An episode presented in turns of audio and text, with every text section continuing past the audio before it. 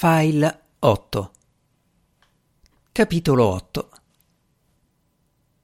La mia battaglia con la lingua tedesca era cominciata a metà ottobre e sarebbe durata per quasi tutto l'anno accademico. Essendo io nel Nord America la figura di maggior rilievo nel campo degli studi hitleriani, avevo cercato a lungo di nascondere il fatto di non conoscere il tedesco. Non sapevo parlarlo né leggerlo, non lo capivo, né ero in grado di scrivere la più semplice delle frasi. Perfino i più scarsi tra i miei colleghi telerologi conoscevano un po' di tedesco. Altri lo parlavano correntemente o sapevano comunque portare avanti una conversazione in modo accettabile. Per potersi laureare in studi hitleriani al College on the Hill era obbligatorio aver fatto almeno un anno di tedesco. In pratica io vivevo relegato ai margini di un paesaggio di sconfinata vergogna. La lingua tedesca, carnosa, contorta, sputacchiante, violacea e cattiva, prima o poi andava affrontata. In fondo si potrebbe dire no, che lo sforzo strenuo di esprimersi in tedesco fosse il messaggio cruciale che sottendeva tutta la voluminosa e delirante autobiografia che Hitler aveva dettato durante il suo periodo di prigionia in una fortezza sulle colline bavaresi. Grammatica e sintassi. Forse si sentiva prigioniero da più di un punto di vista. Avevo tentato già varie volte di imparare il tedesco, indagando con rigore le origini della lingua, le strutture, le radici.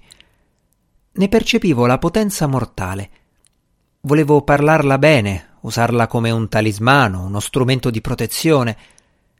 Più ero recalcitrante davanti alla necessità di apprendere dei vocaboli veri e propri, le regole e la pronuncia, più mi sembrava importante andare avanti. Ciò che siamo riluttanti a toccare, invece, si rivela il tessuto stesso di cui è fatta la nostra salvezza. Ma i suoni basilari mi risultavano ostici, quella zampillante asprezza nordica delle parole e delle sillabe, l'enunciazione imperiosa. Succedeva qualcosa tra la base della mia lingua e il palato che rendeva una barzelletta qualunque mio tentativo di articolare parole in tedesco. Ero fermamente deciso a riprovarci. Dal momento che avevo raggiunto un'elevata posizione professionale e dal momento che le mie lezioni erano molto frequentate, dal momento che i miei articoli venivano pubblicati sulle più importanti riviste del settore e dal momento che, quando ero al campus, indossavo sempre, giorno e notte, la toga accademica e un paio di occhiali scuri, dal momento che pesavo 104 kg per un metro e un 92 di altezza, e dal momento che avevo mani e piedi enormi, sapevo che le mie lezioni di tedesco dovevano rimanere un segreto. Avevo contattato un tizio che non aveva nessun tipo di affiliazione con il mio college, una persona di cui mi aveva parlato Murray J. Siskind. Erano coinquilini nella casa di Middlebrook con le tegole verdi. Era un uomo sulla cinquantina, camminava strascicando leggermente i piedi. Aveva i capelli radi e un viso piuttosto inespressivo e portava le maniche della camicia arrotolate sugli avambracci, rivelando la maglietta intima sottostante.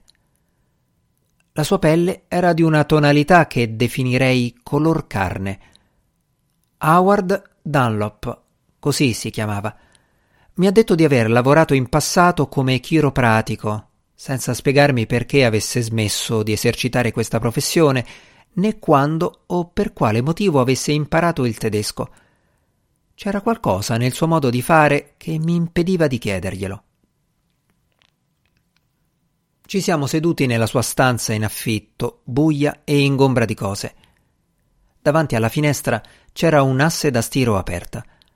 Su un cassettone c'erano vasetti di ceramica sbreccati e vaschette contenenti utensili vari. Il mobilio era impersonale, raccogliticcio. Ai margini della stanza c'erano gli oggetti di base, un termosifone nudo, una brandina con una coperta militare.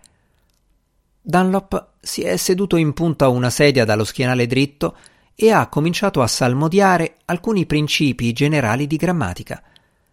Quando dall'inglese è passato al tedesco è stato come se qualcuno gli avesse torto una corda nella laringe. La sua voce sembrava posseduta da un'emozione improvvisa, un raschio gorgogliante che evocava il risvegliarsi di un'ambizione animalesca.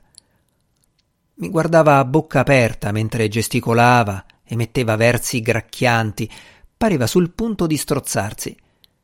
Suoni che gli eruttavano dalla base della lingua, rumori aspri intrisi di passione. L'intento era semplicemente quello di mostrarmi la pronuncia di alcuni fonemi di base, ma la faccia e la voce gli si trasformavano a tal punto da darmi l'impressione che in quei momenti passasse a un diverso stato dell'essere. Prendevo appunti. L'ora è passata velocemente. Quando gli ho chiesto di non parlare con nessuno delle nostre lezioni, Dunlop si è limitato ad abbozzare una stretta di spalle.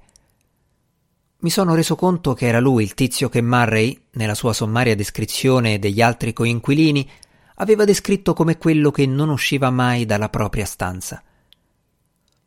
Mi sono affacciato in camera di Murray e l'ho invitato da noi per cena. Lui ha messo giù il numero di travestitismo americano che stava leggendo e si è infilato la giacca di velluto a coste.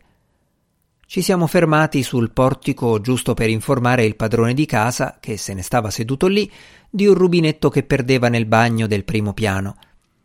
Il padrone di casa era un tipo grosso e florido, anzi, scoppiava così tanto di salute che sembrava stesse avendo un infarto davanti ai nostri occhi. L'aggiusterà quel rubinetto, prima o poi, ha detto Murray quando ci siamo incamminati in direzione di Elm Street. Alla fine le cose le aggiusta sempre. È bravissimo a maneggiare quegli attrezzi minuscoli, quegli impianti apparecchi che la gente di città non sa nemmeno come si chiamano. I nomi di queste cose li conoscono solo gli abitanti dei paesini sperduti, dei piccoli centri, delle zone rurali.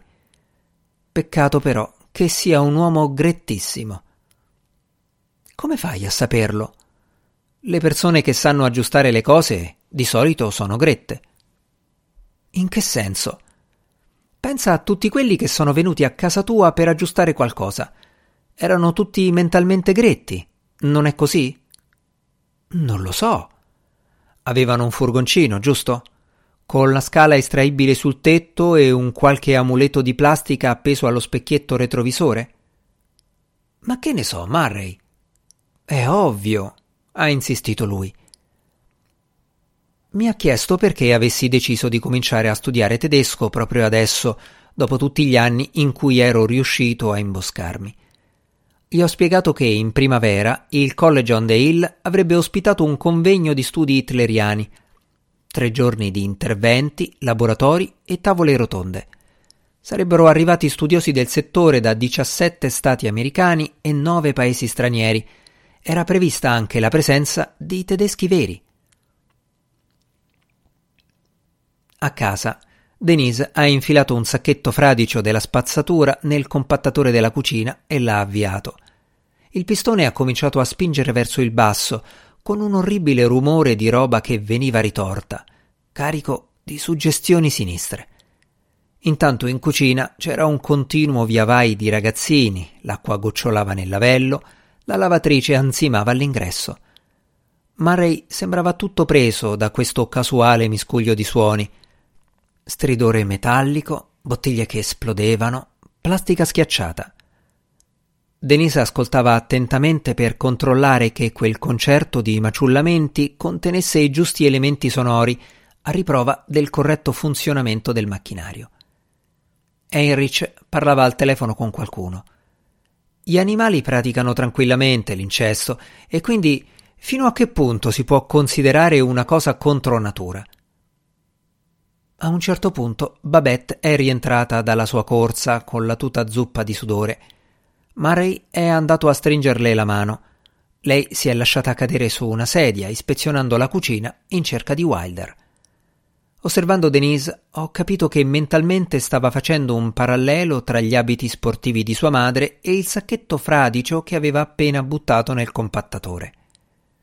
Un confronto sardonico che le leggevo negli occhi.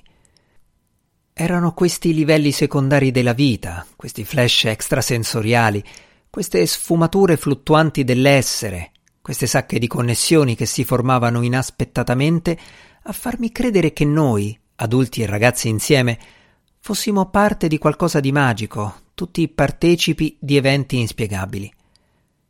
È importante far bollire l'acqua, ha detto Steffi. E perché? L'ha detto la radio. Lo dicono sempre, ha detto Babette. Adesso va di moda questa cosa, come il consiglio di sterzare nella stessa direzione in cui hai sbandato. Ah, ecco Wilder. Direi che adesso possiamo mangiare. Il bambino camminava con un'andatura dondolante, muovendo il testone di qua e di là. Sua madre lo guardava avvicinarsi, accogliendolo con espressioni gioiose, bizzarre maschere di felicità. I neutrini attraversano direttamente la Terra, ha detto Heinrich al telefono. E sì, e sì, e sì, ha detto Babette.